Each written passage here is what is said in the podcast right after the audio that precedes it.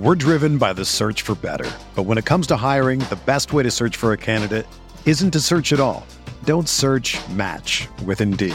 Indeed is your matching and hiring platform with over three hundred fifty million global monthly visitors, according to Indeed data, and a matching engine that helps you find quality candidates fast. Ditch the busy work. Use Indeed for scheduling, screening, and messaging so you can connect with candidates faster. Leveraging over one hundred forty million qualifications and preferences every day, Indeed's matching engine is constantly learning from your preferences. So the more you use Indeed, the better it gets.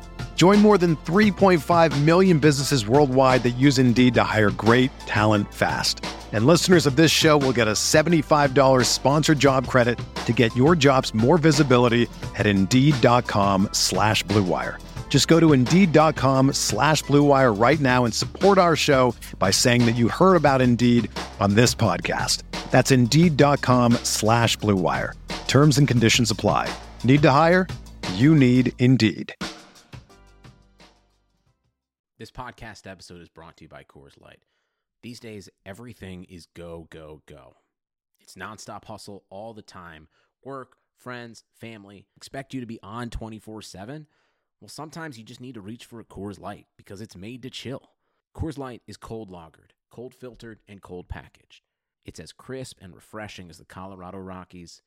It is literally made to chill. Coors Light is the one I choose when I need to unwind. So when you want to hit reset, reach for the beer that's made to chill. Get Coors Light in the new look delivered straight to your door with Drizzly or Instacart. Celebrate responsibly. Coors Brewing Company, Golden, Colorado. This is Greg Olson, here to tell you about my new podcast, T E one. On the show, I had a chance to talk to my fellow tight ends who have revolutionized the position from an extra lineman to a dual threat superstar. And just like my guests have changed the game, this year, N F L Sunday Ticket dot T V is revolutionizing your N F L viewing experience. Stream all the live, out-of-market N F L games every Sunday on your favorite devices and never miss a moment from your favorite players. Visit N F L Sunday Ticket dot T V and use the promo code Greg eighty-eight at checkout and get fifteen percent off your subscription. That's N F L Sunday Ticket dot T V and the promo code Greg eighty-eight. Subscribe to T E one and get N F L Sunday Ticket dot T V, an unmatched dual threat.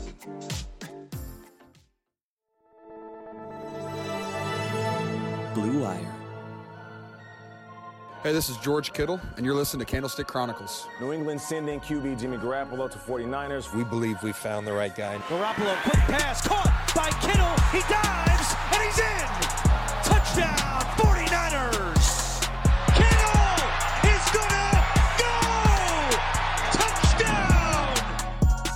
Kittle is gonna go. Touchdown. Yeah, you heard it there. This is Candlestick Chronicles, a 49ers podcast on the Blue Wire Network. That guy right over there, you see him sitting there? That's Chris Biederman. He covers the 49ers for the Sacramento Bee. I'm Kyle Madsen. I write about the 49ers over at Niners Wire dot com, part of the U S A Today Sports Media Group. And Chris, it's getting hot. We're beating heat. We're golfing in the heat. I'm still not very good. It's fine. We'll talk about that later. But we got stuff to get to today. We've got opt-outs. We've got our five most interesting storylines heading into training camp. Uh, we will go over all of those. Uh, but real quick off top, Uh, Sean Coleman and Jake Brendel, two reserve offensive linemen, joined Travis Benjamin, who we talked about last week, in opting out of the twenty twenty season. Uh, Brendel, depth piece along the offensive, uh, the interior of the offensive line. He was not on my fifty-three man roster. Uh, Sean Coleman was, though. He uh, he was a player I had tagged to be a reserve tackle. Um, he was going to be the swing tackle last year, I think, before uh, he went down with an injury in week one of the preseason, and now he's opting out of the twenty twenty campaign. So the 49ers, to replace some of that depth along the offensive line, are going to sign Spencer Long. He played for the Bills last year. Uh, he can play guard and center. Uh, they are expected to sign him. At least that's what his agent announced. The 49ers haven't announced anything yet. So backup offensive line talk to kick off the pod. You're welcome. And now that you're engaged, let's uh, let's talk training camp storylines. And Chris, the first one that I, I we're calling it a training camp storyline, but it's been a 49ers storyline since two years ago. The George Kittle contract extension. It still hasn't come down.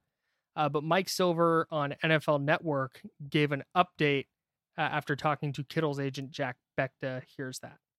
Well, there's a week until he puts himself in a more perilous position, potentially, when real practices start. So I think this is a big week. Uh, I talked to Kittle's agent, Jack Bechta, yesterday. He said progress has been minimal and later reinforced that by texting me an inchworm emoji to underscore that fact. And, uh, you know, the, it's not just money. There is structure and how much money a player like George Kittle could get up front, how how much would actually be guaranteed. And at the heart of all this has been somewhat of a philosophical divide between the 49ers, who say, listen, we want to pay you more than any tight end ever because you're the greatest tight end, and uh, Kittle's camp, which is saying, don't view me as a tight end. I was just voted the seventh best player in football at any position. So, Chris, what do you take away from Uh, what Silver's reporting here, and where do you think the 49ers are uh, in this situation with their negotiations with Kittle? So I, I think they're they're probably far apart on a few different fronts. It sounds like Kittle wants to be paid like one of the highest paid players in the league, not just a tight end. And the 49ers are just looking at where they are from a salary cap perspective.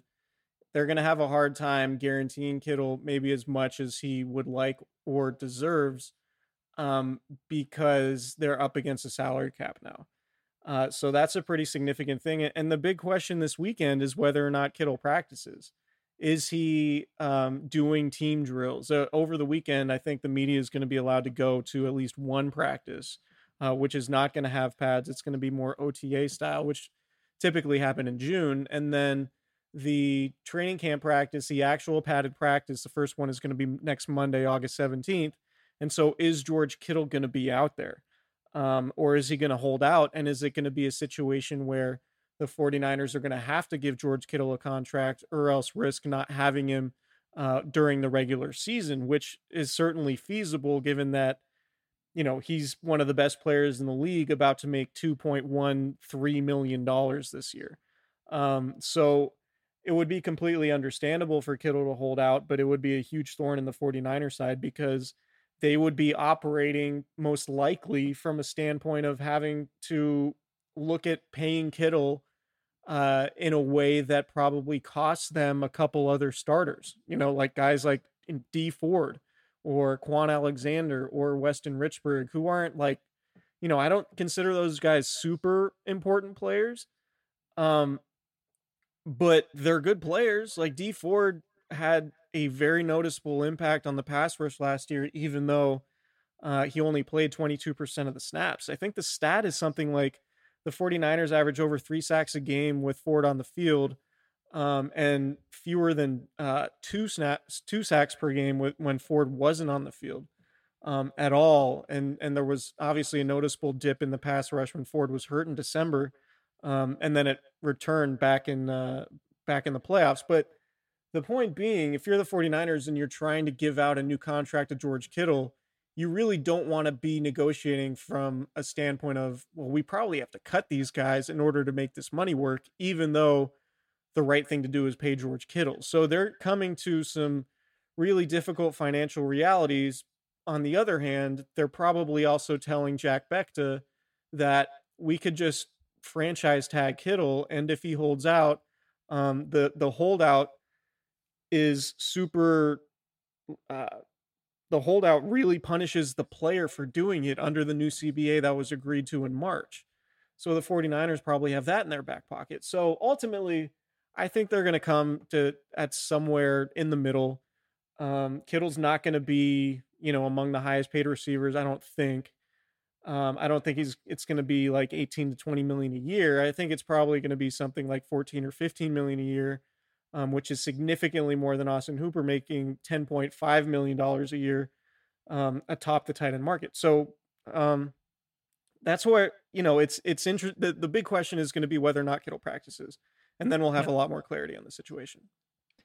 One of the underlying things here that I, I think matters, and I'm not sure we've talked about it on this podcast yet, but when we talk about the 49ers planning for two and three years down the road with the way they, they structure their, their contracts. Uh, it's worth noting that Jimmy Garoppolo's final year on his deal is twenty twenty-two. And that's also going to be Bosa's fourth year. And if both of them are still playing well by twenty twenty-two, you're going to have an elite pass rusher and a elite quarterback or top ten quarterback, both awaiting long-term extensions. So there's, I say that to bolster the fact that there are so many moving parts here. And I think that's why there's hesitation. I don't think it's a matter of the 49ers don't want to pay Kittle or they don't think he's worth X amount, but they have to, in evaluate, in valuing a player, I almost said valuating, in valuing a player, you have to take into account the, the restrictions of the salary cap and what other players may be making down the road. So that's yeah. that's where, to me, I, I've seen some I, I've seen some stuff both both working in sports talk radio out here, and I've seen it online where people are worried the 49ers don't want to pay Kittle or don't think he's worth X amount. I don't I don't think it's that at all. I think it's a matter of fitting Kittle's large deal into a bigger picture that allows them to maximize their window with this set of really good players they have. Yeah, and Kittle's been dealing with a lot of injuries, right? So Kittle would preferably have a big signing bonus up front, but what's really difficult to do is guarantee a lot of money up front while not having massive cap numbers in the early years of those contracts, right? So ideally, the for the 49ers, just given the way the cap is taking this massive hit, you would want to have a really small cap number Um, in the first year of the deal next year, in theory, and then have it build up going forward. But by doing that, you're minimizing what what Kittle could get upfront guaranteed. Um, so it's just a really tricky situation. And, and I guess the thing I would say to people who are worried about it, these are two sides that want to get something done. It's just a market wrecking contract, more than likely, um, with no precedent, uh, which makes it tough. Like, the 49ers came to contract agreements with Dee Ford and Eric Armstead pretty, pretty quickly. And they're basically the exact same deal. Um, they're both for five years. I think uh, I, I, off the top of my head, I think they're both eighty-seven and a half million, right? Um, if not, they're, they're very close to that. Yeah. They're basically the same template. There's no template for a George Kittle, uh, a tight end contract. Like, you know, an all pro tight end like contract for somebody who is so multifaceted like Kittle, because a lot of the best tight ends, you could say, well, they're really good players, but they're really only good in the passing game. And so how valuable is that if, you know, they're not a, an elite receiver? You know, it's, it's, it's a whole complicated question, a uh, complicated scenario, but um, it's going to take time, but I think ultimately they're going to come to a resolution and, and, Uh, I would be, you know, I, Kittle's going to play this season. As long as he's healthy, I think he's going to play. Yeah. Um, it just, the, the contract stuff is going to be really sticky. All right, let's get to our second interesting storyline heading into training camp. And it's the Niners' top draft pick this year, Javon Kinlaw. And I think not only because he is their top draft pick, but the fact that he will replace DeForest Buckner, who the Niners traded to get the draft pick to get Kinlaw. So I think there, I don't want to say there's going to be a ton of pressure on him, but I think there are going to be a lot of eyeballs uh, on Kinlaw, because I think there, there are a lot of people who are going to view that as kind of a one-for-one trade, even though we've discussed before on this podcast, there was a lot more to it. But Javon Kinlaw, the the three things you have written down here on the in the rundown, and I think this is these are the three good questions, is uh what's he look like, where's he lining up, and what does a successful season look like? So let's run through that right now. Uh what's he look like? I've noticed he's large. That's a big dude. He's really big. I mean, I, one of the most interesting things about the whole thing is how different Kinlaw and DeForest Buckner are. Um, you know, Buckner as everybody knows, is a tall, lean interior pass rusher. And, and there weren't a lot of guys like him.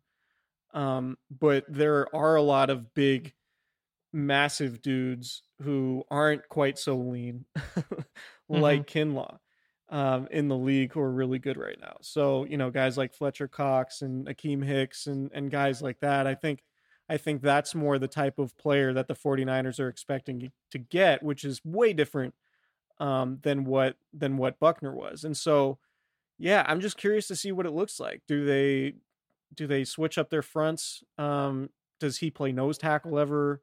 Um, is he going to be only at three technique, and where's everybody else lining up around him? Um, that's going to be really interesting. Is he used on Nick Bosa's side or Dee Ford's side?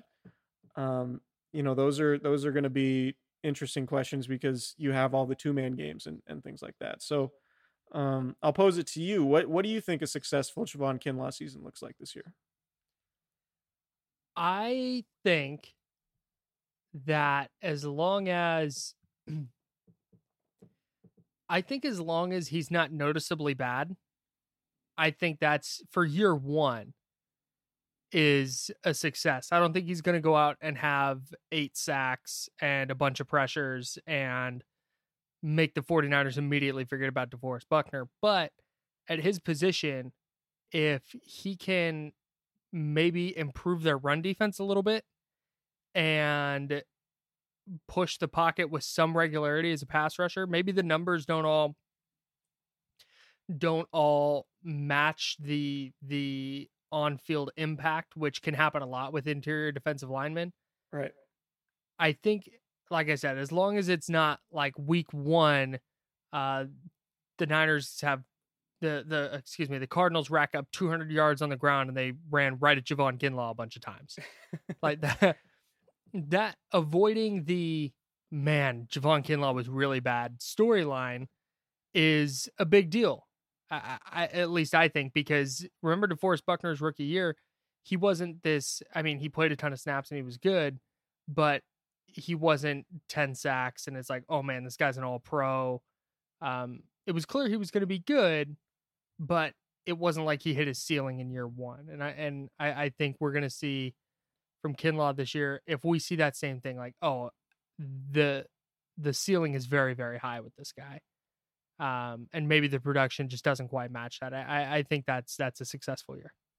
Yeah, I agree, and I, I've said it a bunch in stuff I've written and um, on this pod, but the reason why I think Javon Kinlaw has a chance to be maybe better than than some other rookie defensive tackles right away is pretty obvious, is that he's not joining a defensive line that stinks. He's not, he wasn't drafted right. to right. become the, um, you know, the savior of the defensive line. The 49ers have stars on the defensive line already.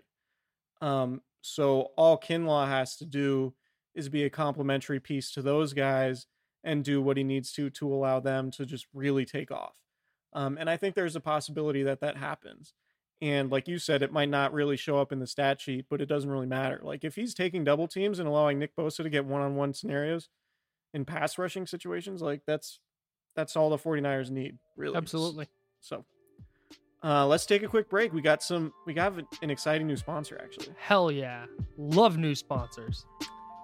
Uh, Sunday, Sunday, Sundays are coming back in the N F L. With N F L Sunday Ticket dot T V, you can stream every live game, out-of-market N F L game every Sunday afternoon on your favorite devices, plus Red Zone and DirecTV and DirecTV Fantasy Zone channels. Never miss your favorite teams and favorite players. No matter where you live, N F L Sunday Ticket dot T V is your key to the most glorious Sundays ever. Use a promo code BLUEWIRE at checkout to get fifteen percent off your subscription. Visit N F L Sunday Ticket dot T V and use promo code BLUEWIRE. I am super pumped because of COVID. I'm probably going to be spending a lot more Sundays at home. So uh, I'm I'm going to have to order up this Sunday ticket package and take advantage of this, because that's a, that's a pretty awesome new sponsor to have.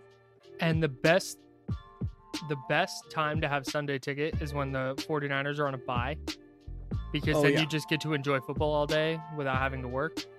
And it is my single favorite. The 49ers bye week is my single favorite day of the year. there is nothing like sitting down and watching an N F L game and drinking a beer and not like having my laptop in front of me and just not, enjoying the game. It's it's incredible. Not that not that you or I are complaining about our jobs. Our jobs are awesome. No, it's just I don't. But getting to relax and not work is better than work. On a Sunday, yeah. On an N F L Sunday, it's great. Yeah. I love my job, but it's it is awesome to be able to sit at home and watch football. Speaking of football, sports are coming back, and so are your chances to bet on your favorite teams and events. Lord knows I've started right away. Major League Baseball back in action, and there's no better place to start wagering than our exclusive partners, BetOnline. In fact, pro tip, Mike fires on the bump for the A's. Take the opponent money line. That's some free money for you. You're welcome. Check out all the odds, futures, and props to bet on, all available twenty-four seven. And with the return of sports, BetOnline sat down with former pro players Eddie George, Harold Reynolds, and seven-time N B A champion Robert Horry. That's right, more titles than M J. Robert Horry's the GOAT. Argue with your auntie. See what they had to say and what it'll be like playing without fans in a series they're calling Fandemic. Visit bet online dot a g for all your odds and up-to-date sports news. Remember to use promo code BLUEWIRE to receive your new welcome bonus. That's promo code BLUEWIRE, B L U E W I R E. BetOnline, your online wagering experts. Hey, Kyle, have you ever heard of deal dash dot com? Only on this podcast, Chris. Tell me more.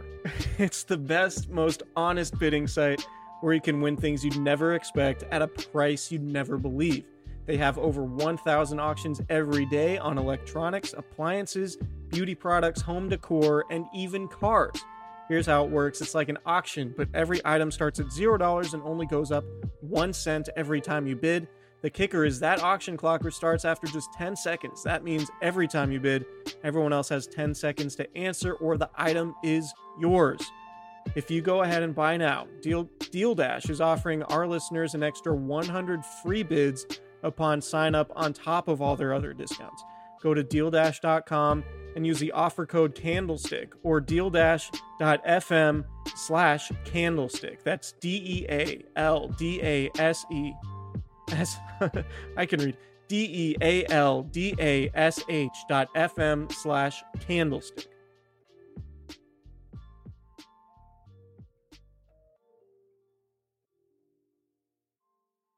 All right. I just want to say, if you listen to the reads, I crushed that BetOnline read. Holy cow. Anyways, let's get to our third uh, interesting camp storyline, and it's the wide receivers. This was the most interesting position group going into the offseason. The intrigue increased exponentially when Debo Samuel went down with the Jones fracture in his left foot. He posted a video on Instagram um, showing himself working out in bare feet, doing cuts on that foot on like a uh, like padded like trampoline spring floor thing. So four weeks until the season is set to open. We'll we'll see if Samuel is back and ready. Uh, John Lynch has not sounded very optimistic that Samuel will be ready for week one, but that's a different story uh, for a different podcast. Um, Brandon Ayuk, Dante Pettis, Trent Taylor, Jaylen Hurd, Juwan Jennings, they are all going to be in the group battling for roster spots along with uh, Debo Samuel whenever he is back and healthy. Richie James will also be in that group. He is on the uh, active non-football injury list while he rehabs a hand that he broke in the offseason. Um, if I, which, which one of us would have a better chance of getting right what the receiver depth chart looked like week one, if you guessed, or if I pulled names out of a hat? uh... I mean, I'd like to give myself a little bit of credit. Like, I, I think, I mean, I think it's going to be Kendrick Bourne. Um, Who was not on that list.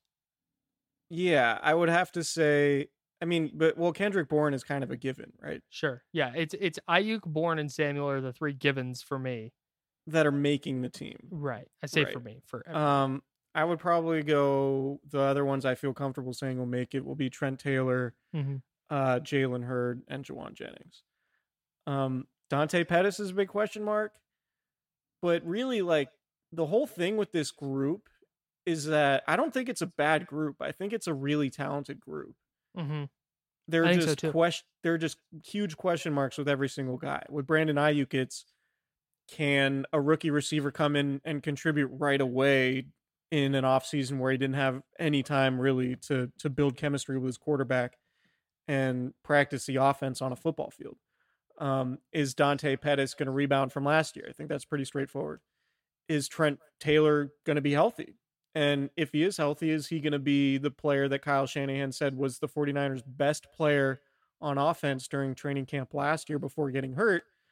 Um, Jaylen Hurd, also really promising last summer, but got hurt. A fracture in your back is a big deal, so we'll be keeping an eye on that. And and will Juwan Jennings be the steal that a lot of people think he can be? Um, there's a lot of talent. There's not a lot of experience. It's really mm-hmm. crazy that Dante Pettis and I guess Trent Taylor, to a certain extent, not not in games played, but just given that he's been in the N F L for three years now, like the all these guys look pretty like look like they could be really good or talented or whatever. There's just no experience there. So can they hit the ground running, and, and what is it going to look like?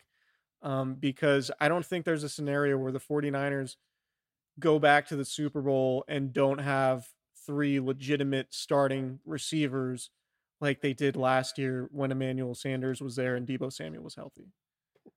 The thing that's so interesting with this group, and and realistically, if Debo Samuel's healthy, he's the number one. I think what we saw last year from Kendrick Bourne was what his role is going to be in this offense in an ideal situation where he catches thirty to forty balls and, you know, five to eight touchdowns, and he converts some third downs and is just a reliable target for Garoppolo. What's interesting after that is like the ceiling on the rest of the group is so high. Yeah. That, but the floor is equally low, where we could be sitting here in week ten and doing a podcast going, the Niners need to do something about their receiving core. It's holding them back. Yeah. Or we could be sitting here in week ten going, the 49ers have the best receiving core in the league. I think it's, I don't know I think, about that.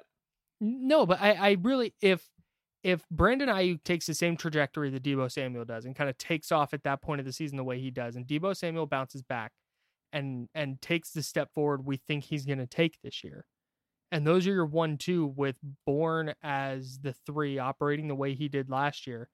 And again, now this is all these guys hitting ceiling. So Dante Pettis takes the jump that we thought he was going to take in year two. Right. And Trent Taylor is still Jimmy Garoppolo's kind of go-to third down guy out of the slot. And Jaylen Hurd is this multi-positional, just uh, offensive dynamo that's scoring ten touchdowns from three different positions. There's, there's a, when you talk about the ceiling for this receiving core, I think that's where it is. Will they get there? Probably not. And in reality, maybe one of those guys gets to the point that it's like, okay, that's a reliable starting N F L receiver. So that's where the intrigue is for me, is which one of these guys is going to, which one of them is going to emerge as the uh, kind of second starter if if Debo Samuel can't start right away. But then I don't think they're going to trade for Emmanuel Sanders this year. I don't think they're going to unload those that kind of draft capital to get a receiver in the middle of the year. So they're going to need to find that receiver, I think, in camp. And finding out who that is is is what I'm very, very interested to watch. I think they need three of the group, including Ayuk, Pettis, Taylor, and Hurd, and Jennings. They need three of those guys to be good. And it's far from a certain thing. Like, Ayuk clearly has the best ceiling because he's the most talented and most highly drafted one, but he's also probably the most raw. Um, to me, I think the most intriguing guy is, is Jaylen Hurd, because you mentioned the positional versatility, and just he adds a completely different element to the offense, and you can get really creative if Jaylen Hurd ends up being good. Um, and if he can end up blocking linebackers, mm-hmm. um, which, you know, as a receiver who's two thirty, two forty pounds. He'll be able to, he should be able to block linebackers. If you can use Jaylen Hurd in a way that works directly with George Kittle, that's really interesting. And that could be really nasty um, for the opponent, the, the opposing defenses. And then Trent Taylor, if he's healthy and the player that he was last training camp and maybe at the end of twenty seventeen, which feels like forever ago now, that you have the makings of a really good receiving corps. And, and let's remind everybody, like, George Kittle's the team's top pass catcher. Yeah. So they don't need anybody to come in here and, and take, you know, they don't need a receiver to come in and catch the ball a hundred times for, you know, fourteen hundred yards to carry the passing game. Kittle is, is the top option. These guys just need to be good enough to fill in a, a, along the edges. And, you know, like, one of the reasons why I think Kendrick Bourne was so good in so many clutch situations is because in key downs, he's, he's not getting double covered. Like, you're you're double covering George Kittle, and you're probably double covering, you know, last year it would have been Emmanuel Sanders. Um, but now, like, you don't have that guy. So is Kendrick Bourne going to still be as effective in, in those key downs? Like, that's the, I mean, the, the, there are so many different factors and variables and all this stuff that go into evaluating the 49ers receiving core. And the, the fascinating thing about it is there's such a high variance of outcomes. And we really don't know anything about these guys right now because we haven't seen them all offseason. So it's really, it's, I think it's, it's easily the most fascinating position group on the roster. And a lot of the, a lot of the roster calculus changes if Debo Samuel uh, is ready to go by week one. Yeah. And I think he's probably going to miss the first two or three weeks. Yeah. So, so is that, so, so your prediction, it sounds like, is he starts on the active roster, but is inactive for the first couple of weeks. Yeah. That's my guess. Yeah. I think so too.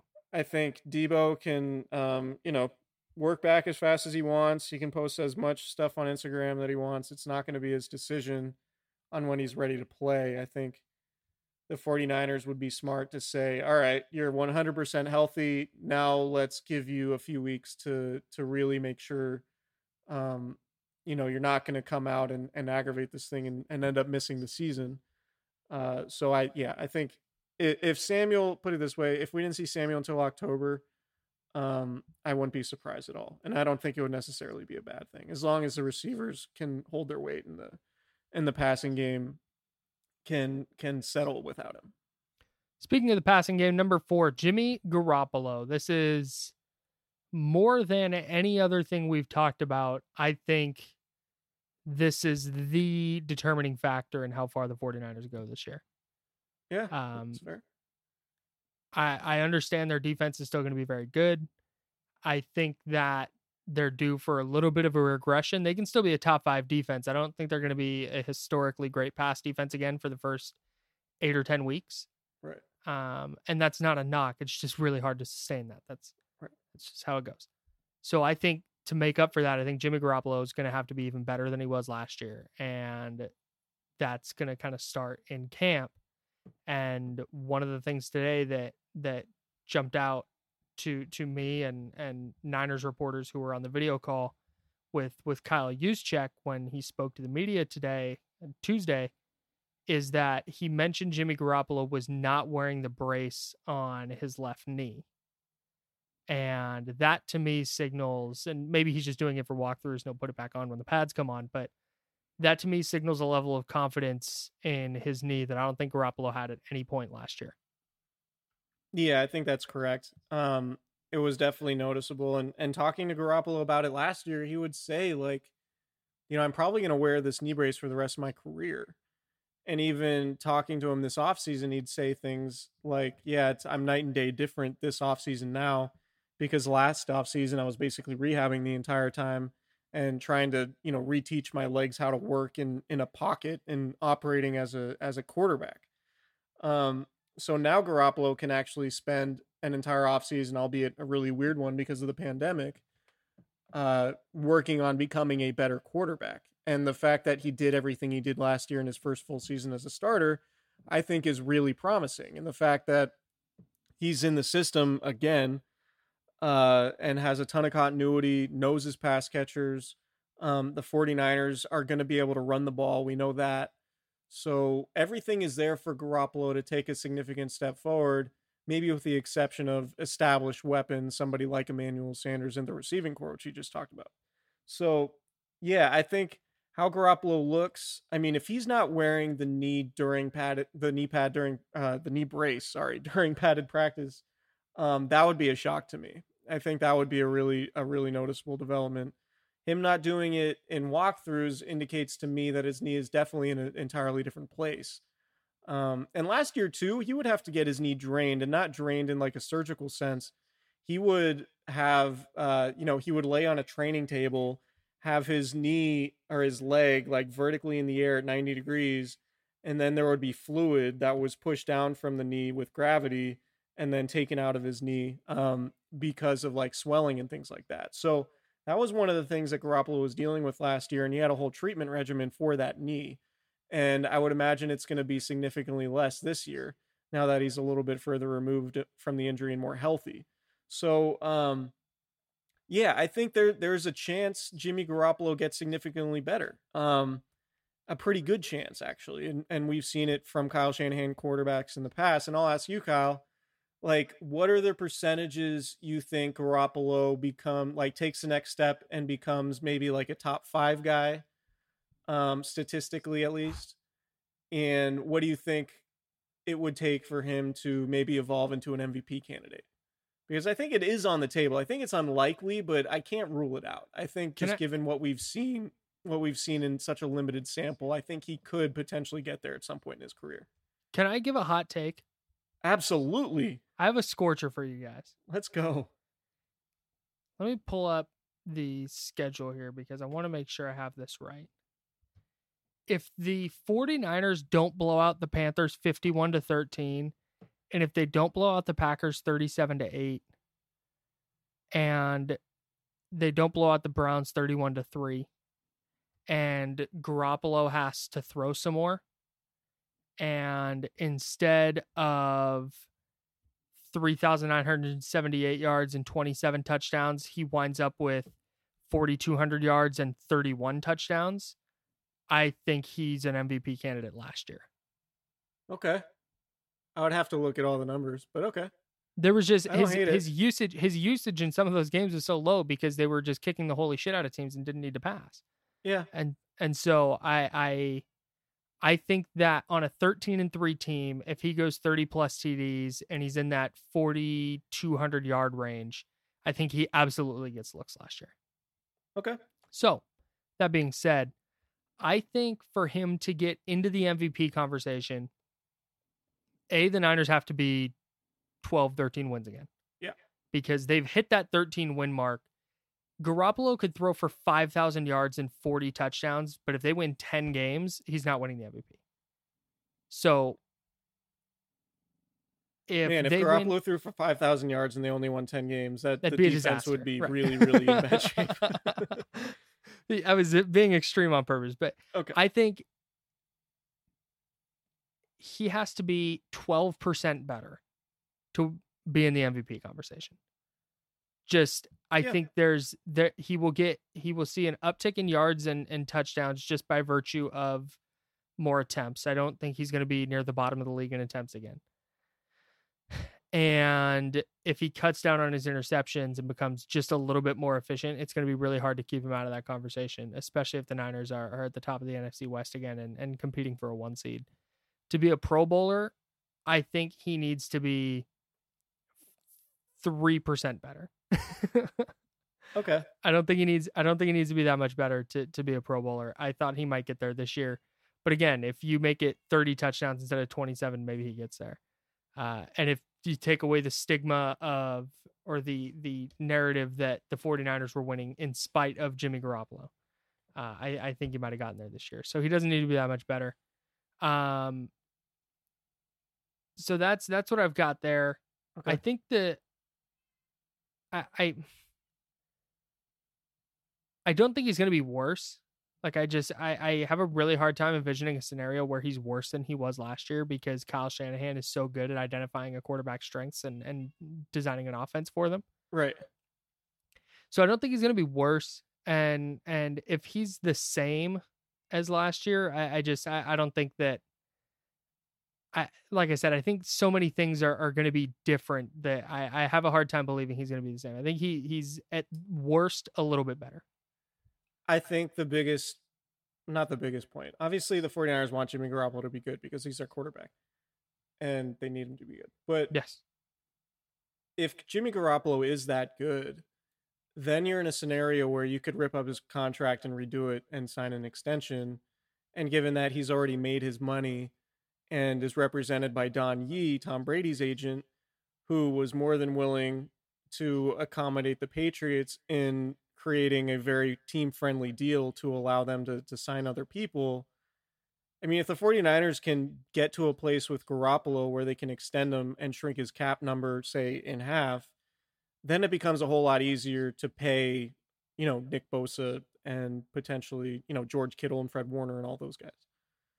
So that that's also at stake for the 49ers this year with Garoppolo, because they don't want to be in a place where they're capped out um, and then have to go find a new quarterback. And I don't think they're ever going to get to that point. Um, but it is out there theoretically. But I, I, I think I, I am expecting Garoppolo to, to get noticeably better this year. I, I even, you know, after the season was over and earlier in the pandemic, I went through and watched some games from the first half of the season. And comparing Garoppolo uh, from week one in Tampa Bay to week seventeen in Seattle, he was a completely different player. Totally different guy. And so I think um, I, I think if if he rides that trajectory that we've seen other Kyle Shanahan quarterbacks take, notably Matt Ryan from twenty fifteen to twenty sixteen, Um, then you're you could be talking about a special quarterback, and we'll have to see. We don't know if he's if he's going to get to that level, but we've seen glimpses glimpses of it for sure. I think that's undeniable. But really getting to that next level and being able to do it season after season is really what separates the great quarterbacks from the mediocre ones, right? Because, you know, Derek Carr can have a season where he looks like an M V P candidate one year, but you would never consider Derek Carr an elite N F L quarterback because he really only did it for one season. Right. So, so it's Rodgers, Breeze, Roethlisberger, Peyton Manning, Tom Brady, like all those guys were at the elite of the elite year after year. So is Garoppolo going to get to that point this year? And then can he sustain it going forward? And then does that lead to becoming an easier player for the 49ers to pay from a team building standpoint, because it creates space for other guys? So when you talk about quarterbacks taking a second year leap under Shanahan, I think putting the Matt Ryan label on it is a little bit of a stretch, because Matt Ryan was was good before Shanahan came in. Mm-hmm. I think Matt Schaub's jump from oh eight to oh nine is the one to look at. Okay. Uh, because there's a significant jump. He he led the league in completions, attempts, Uh, yards and yards per game. His touchdown rate went up uh, one point one percent. His interception rate stayed the same. Uh, his completion rate went up. He was just, he was a little bit better with way more usage between two thousand eight and two thousand nine. And so I think that's a little bit more of what we'll see from Garoppolo, where, yeah, he's better, but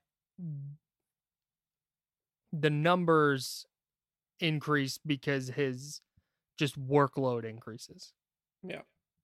So that's that's where I think uh Garoppolo kind of lands this year. Let's get to number five, and it's a pair of Washington guys. Uh, one I think that's a little more of a sure thing than the other. Trent Williams, who the 49ers traded for on day three of the draft, and then Jordan Reed, who they officially signed over the weekend. Um One of the things Trent Williams talked about in his, we'll talk about each of these guys individually. So one of the things Trent Williams talked about in his press conference last week was how he was excited to watch the 49ers defensive line, and he is going to be going heads up uh, with Nick Bosa in a battle of two of the uh, three to five best guys at their position in the league. And that's going to be a lot of fun. It's going to be great. I can't wait.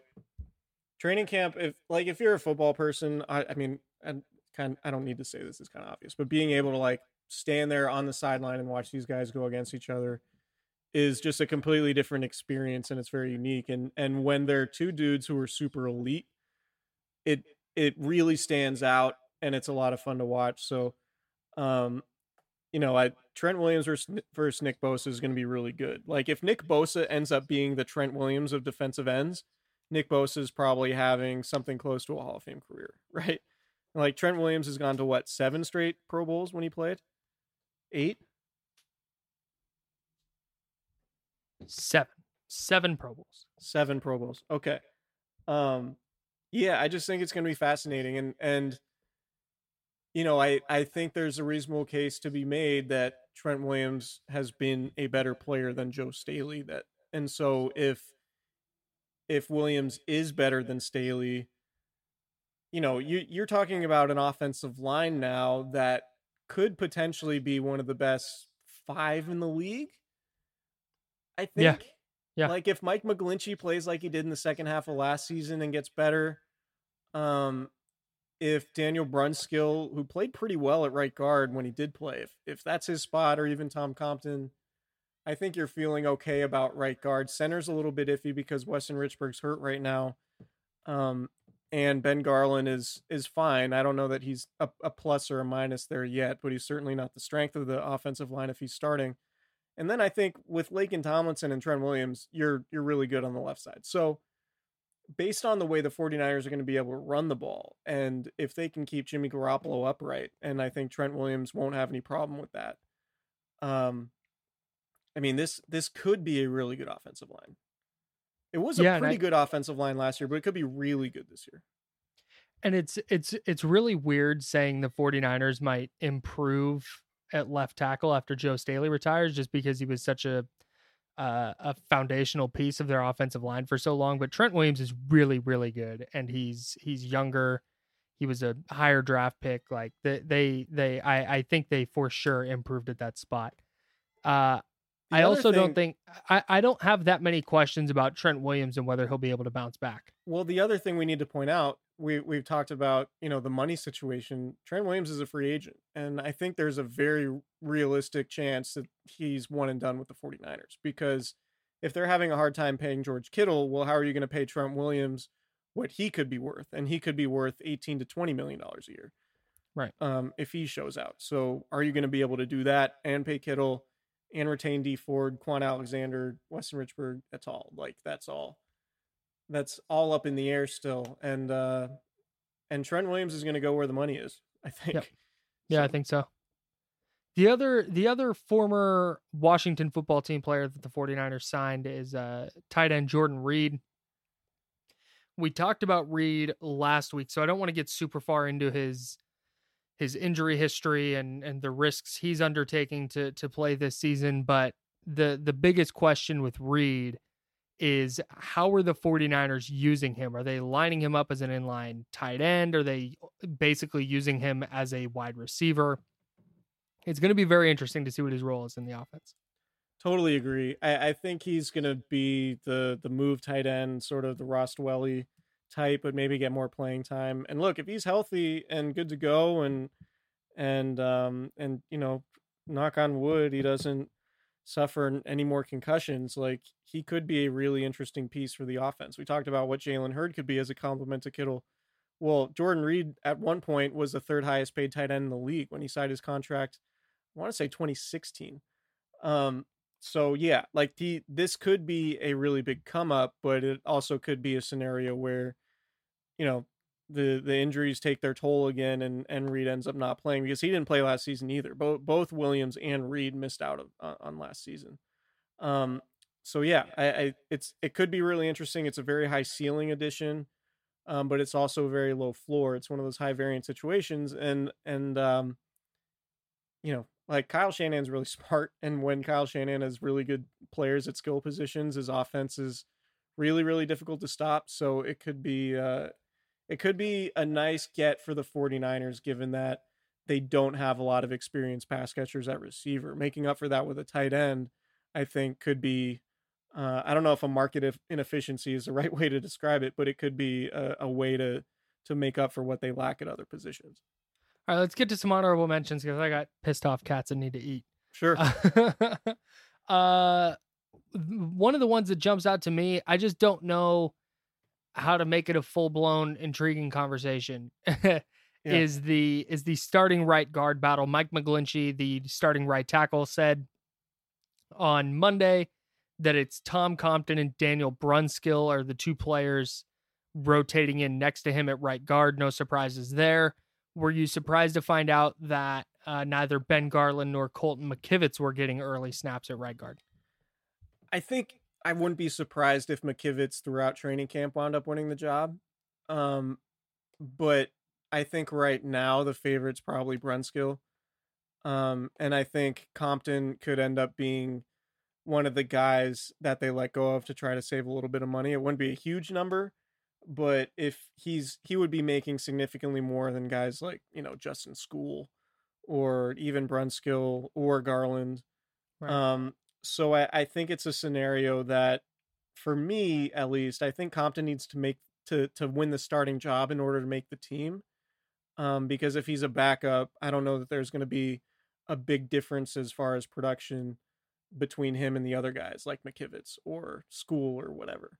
Um, so yeah, I I think it's uh, and maybe he ends up playing more tackle than, than, than I envision right now. I think he's probably better at guard at this point, but maybe he ends up playing tackle and he could be a swing guy. But for the way I look at it right now, I think Compton has to win the starting job to make the team. Okay. Is... And then other than that, we don't have a lot to say about right guards. Richard Sherman seems to think that Emmanuel Mosley is definitely the starter on the other side of him. Is Emmanuel Mosley the surefire absolute starter, or is it a scenario where he's going to be penciled in as the starter, but uh, Akella Witherspoon can overtake him? I think it's his job to lose. I think that's a bet. That's probably okay. The best way to put it. Like, Witherspoon's clearly more talented, also clearly less consistent. Probably has a higher upside for sure, based on like the first two weeks of last season. Witherspoon looked like the best corner in the league, and then. Uh, and then he got hurt, and when he came back, he was in and out of the lineup again, which which happened during uh, the season before that too. Um, and he's facing a contract year, so it'll be interesting to see. I think it's Mosley's job to lose, um, but it wouldn't surprise me if Witherspoon won it, just purely based on how talented he is and his focus, knowing that he's in a contract year and could earn a pretty significant payday if he balls out on a good defense. And the other one is Dee Ford's health. He had surgery on his knee to clean up that tendonitis issue that had been bugging him. He said that he feels better, but he hadn't gotten out to to actually cut and play football on that knee, which is significantly different than just working out on it. I'm very interested to see what Dee Ford looks like, because an even better, healthier version of Dee Ford could make the 49ers very dangerous on defense this year. Yeah, agree. I already mentioned it. Like the, the 49ers like doubled and tripled their sack totals when Ford was on the field, even though he only played twenty-two percent of the snaps for the season. So um, if you can get to a scenario where Ford plays half your snaps uh, in, in, you know, every week, then you're with Nick Bosa on the other side and Eric Armstead inside, you're in a really good spot. And, uh, and I think Ford wants the ball out too, because he's fully aware of the discussion that we're having, not us specifically, but the discussion out he there listens. that he, he needs to have a big year to justify his contract, because he might be one of the guys that they have to get rid of to pay some of the other guys. He listens to the podcast and I send him the rundown. So he's very aware of, of this, of this discussion. All right. Those are your top uh, most interesting training camp stories. The pads come on, as Chris mentioned, on August seventeenth, so we will hopefully get some more insight into into uh, what some of these guys look like in a 49er uniform, uh, who's gotten better, who's gotten worse, and we'll be able to actually evaluate some of this stuff uh, that we're looking forward to watching. Chris, you got anything else for us? That's it. All right, let's get out of here. This has been Candlestick Chronicles. Subscribe, rate, review. See you next time.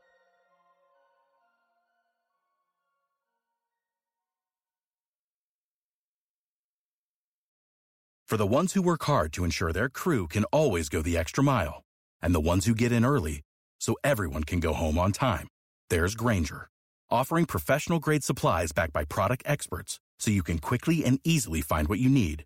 Plus, you can count on access to a committed team ready to go the extra mile for you.